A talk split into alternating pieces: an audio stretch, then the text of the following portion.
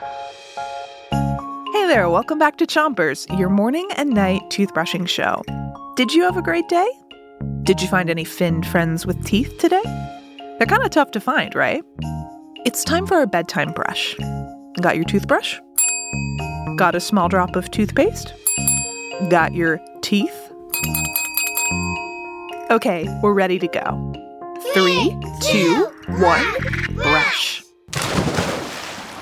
Start on the top of your mouth on one side. Make circles with your brush and make sure to get all the way to the back of your mouth.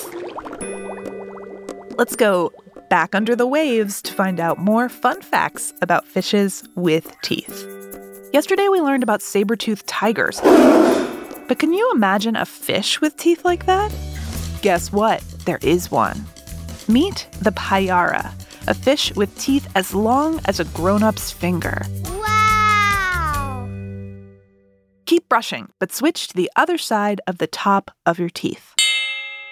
The payara lives in a river called the Amazon. The payara has long fangs, and that's why it's sometimes called a saber-toothed barracuda or even a vampire fish. but don't worry, vampires aren't real, and neither are unicorns. Or are they? I'll tell you in a sec, but first, it's time to switch to the bottom of your mouth. Pick a side and keep brushing. So, here's the deal there is a kind of unicorn in the ocean. It's called a narwhal.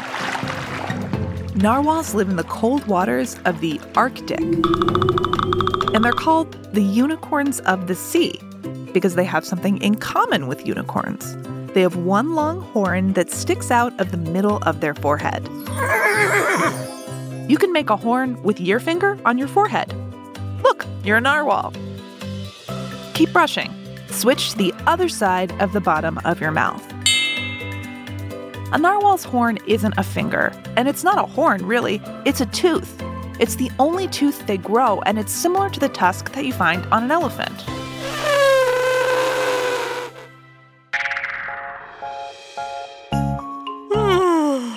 All this brushing is making me sleepy. It's time to hit the hay. I'll see you tomorrow morning for more chompers. Oh, and don't forget to three, two, one, spit!